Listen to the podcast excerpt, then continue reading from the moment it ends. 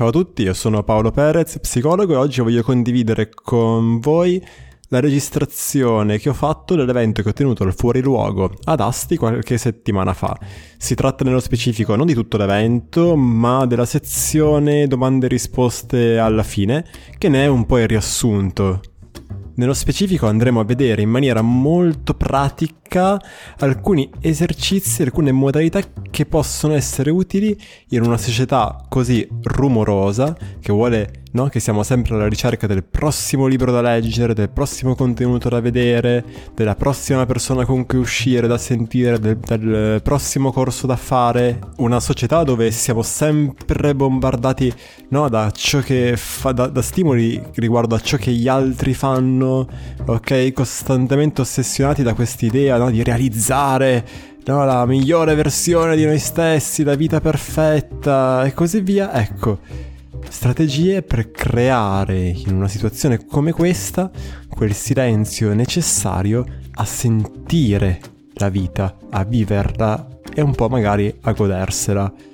Fatta questa premessa, ti lascio alla registrazione. Ovviamente puoi contattarmi anche solo per saperne di più eh, sul mio lavoro, oltre che per un confronto attraverso i contatti che trovi in descrizione all'episodio, quindi mandandomi un'email a paoloperez, no scusami, a psicologo-paoloperez.it oppure visitando il sito paoloperez.it. Bene, ti lascio alla registrazione, buon ascolto. Allora, sì, facciamo un riassunto delle cose pratiche, proprio in due minuti, bellissima... Allora. Ah, ok, grazie della domanda. Cioè, da un lato eh, semplicemente esercitarmi a staccarmi da quelli che sono i, i miei, dei miei stessi pensieri e delle mie stesse emozioni, quindi questa è la prima cosa. Eh, esercizi di diffusione, ci comincio a notare i pensieri per quello che sono, quindi solamente pensieri. Quindi quando vedo un pensiero mi dico noto che vedo quel pensiero. Eh, o banalmente, un'alternativa a questo, ma la logica è la stessa, è dare la, risposta, la stessa risposta a qualunque pensiero ci venga in mente ok? Uh, quindi non fare più distinzione tra un pensiero che, che riteniamo essere assurdo, tipo se, se, se, se, questo esame va male la mia vita finirà, che per quanto assurdo però ci fa stare male, e uh, il pensiero che ci fa intuire di aver capito il significato della vita, no? abbiamo tutti questi momenti sotto la doccia per esempio. Quindi qualsiasi sia il pensiero, dargli la stessa risposta e la risposta consiste nel rimandarlo. Può essere una risposta fisica, uno schiocco di dita, quindi quando noto che c'è un pensiero che mi porta via dal sentire, ok, cioè da quello che sto facendo, ritorno qua. Eh, oppure una risposta mentale per dire prima andare in giro a fare così, puoi rispondere qualcosa del tipo non adesso, non adesso, ah ma eh, non adesso, qualsiasi sia il pensiero. Quindi questa si chiama tecnica della monorisposta. Questo a volte non è sufficiente, mi rendo conto che a volte il pensiero possa essere particolarmente fastidioso, quello che si fa in questi casi è scriverlo. Ragazzi, scrivere è la cosa più simile a uno psicologo gratis che, che potete avere, cioè nel senso che non è parlare con l'amico, smettete di confrontarvi dei vostri problemi con le persone che vi stanno vicino. Questo ha detto dallo psicologo è tosta perché il fatto che voi ne parliate che vi rendono problemi, ok? Questo è il punto di tutta la strada. Il fatto che voi parliate continuamente del vostro partner che dà importanza al vostro partner. Per scoprire se il vostro partner è veramente importante per voi, dovete vedere se lo pensate anche quando non lo parlate, quando non ne parlate, quando non parlate delle cose che vanno male, magari. E, quindi ehm, smettere il confronto, davvero non serve a niente cioè, ehm, va bene dire alla persona che vi sta vicino, un amico, no?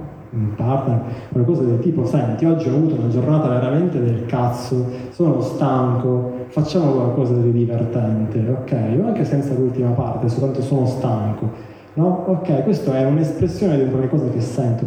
La, la, differenza, cioè il punto sta nel non stare a riraccontare tutta la giornata, il collega che mi ha detto, che non mi ha salutato quando mi ha incrociato oggi alle macchinette, no? il fatto che la persona che mi doveva sostituire al cambio del turno è arrivata un quarto d'ora dopo e quando ho attraversato la strada il tizio non si è fermato sulle strisce e tra poco mi prendeva sotto e ta ta ta ta, ta. cioè e chiudere questa chiacchiera, no?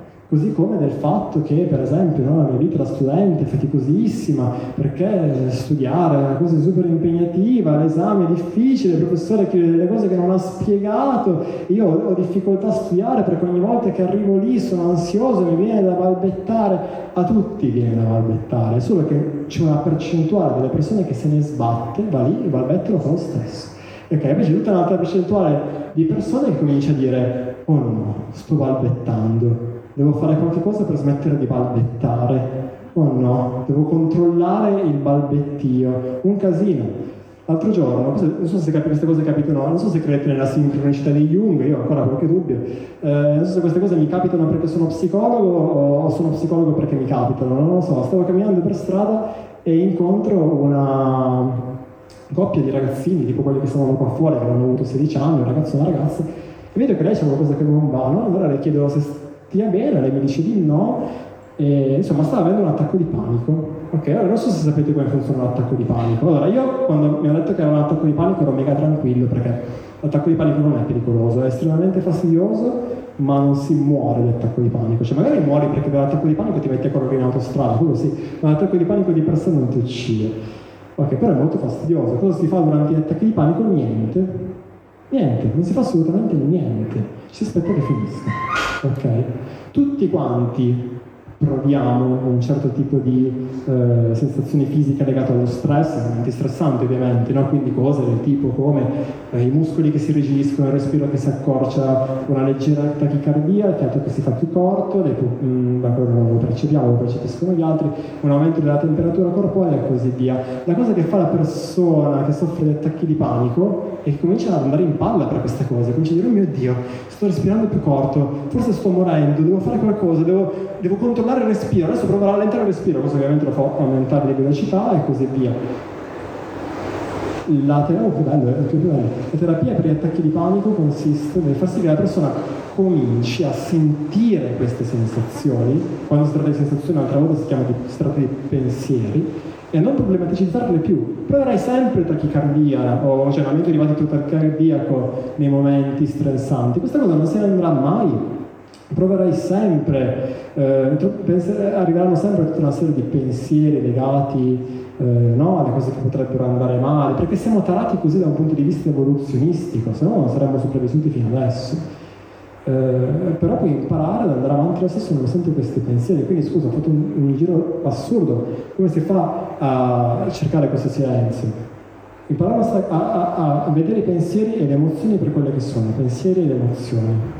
Una cosa. La seconda è limitando la ricerca di informazioni. Non vi siete chiesti come mai per boh, 2, 5, 10 mila anni l'umanità sia andata avanti senza libri di crescita personale e improvvisamente capire cosa fare appena mi alzo al mattino è un problema?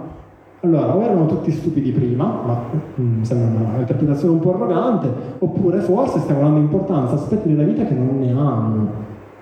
Ok? Eh, quindi smettere questa ricerca ossessiva di informazioni. Eh, è, è, brutto dire non leggere a una popolazione che già legge pochissimo, cioè mi rendo conto, in una libreria tra l'altro, mi rendo conto che sia veramente pessimo, però davvero imparare a scegliersi con attenzione gli stimoli che arrivano, Uh, ho letto di recente la biografia di Woody Allen. Woody Allen, per fare i film di Woody Allen, cioè film che possono piacere o non piacere, ma mh, nei quali è riconoscibile il suo, mh, la sua impronta, no? Cioè tu vedi un film di Woody Allen e ti accorgi subito che è suo, e quando ne vedi uno simile che non è suo, te ne accorgi anche di questo. Lui era incredibile, era così tanto selettivo nei confronti degli stimoli, degli stimoli in entrata che non riguardava neanche i suoi stessi film, cioè lui i suoi film montati li riguardava alla prima e basta. Eh, lui racconta di aver recitato in film di altri per dargli una mano e di non averli mai visti perché non gli interessava. Lui sceglieva prima quali sarebbero stati i libri eh, da leggere, i film da guardare e così via. E anche se magari aveva il pensiero, oh no, eh, è uscito quest'altro testo, forse è interessante, eccetera, eccetera, anche se aveva questo tipo di pensieri, semplicemente ritornava in quelle che erano le sue intenzioni. Quindi ridurre la quantità di stimoli. E un'altra cosa che può sembrare veramente banale, un tantino un cliché, è quello di rallentare. Ok, andare più piano, evitare l'orrore della nostra epoca chiamato multitasking, imparare a trarre beneficio da tutte quelle situazioni che apparentemente sembrano soltanto delle perdite di tempo, tipo la coda alle poste, i viaggi in treno, i viaggi in metro, ok, viaggi in macchina così via, tutti questi momenti morti, e anziché spasmodisticamente distrarsi, cominciare a sentirsi, queste sono tutte occasioni per entrare in contatto con noi stessi, ok? E creare quel silenzio che ci permette di distinguere tra quando stiamo agendo bene e quando invece non stiamo agendo bene. Quindi tecniche di diffusione, limitare il confronto, limitare eh, la quantità di, di input che, che, che, arrivano, rallentare, evitare il multitasking, cominciare a sentire di più il proprio corpo. Eh, io non sono un fan della meditazione per il semplice fatto che non riesco, cioè ho fatto due corsi di mindfulness e l'ho odiati. Eh, il massimo tempo di meditazione è 4 minuti, nei corsi di mindfulness ti chiedono di fare delle sessioni di 25 minuti minimo. Ok, io voglio odiare. Eh, dopo 4 minuti io senza accorgermi sono già in giro per per la stanza, non riesco a stare seduto nella sedia mentre parlo a voi, infatti sono qua. E, um, quindi non sono un fan della meditazione, sono sincero. Sono un fan della meditazione informale, significa che potenzialmente tutto può essere meditazione. Prendi un caffè, senti il gusto del caffè che cambia no? man mano che, va in, che, che scende, okay? che percorre la lingua, perché la lingua ha delle aree differenti che percepiscono i gusti in maniera differente senti la sensazione calda del caffè che scende giù in gola e così via. Tutto può essere una meditazione. Il fatto di fare la doccia può essere una meditazione, l'acqua che scorre sul tuo corpo, l'odore dei bagni schiuma, ok? La pioggia qua fuori può essere un'occasione di meditazione. La, meditazione come meditazione è una fantasia moderna, una roba di marketing, me la fece sempre stata. Eh, mi ricordo quando feci il corso di mindfulness, ero mega gasato perché sembra una super figa, c'era una mia compagna di corso che era assolutamente come dire, distaccato dalla cosa perché lei diceva ma io cioè, dopo ho mangiato, mi siedo sul divano, mi gratto la pancia e questa non è la stessa cosa, solo che non c'è mindfulness trademark, ok? Nel nome della tecnica, però è veramente è quella cosa lì.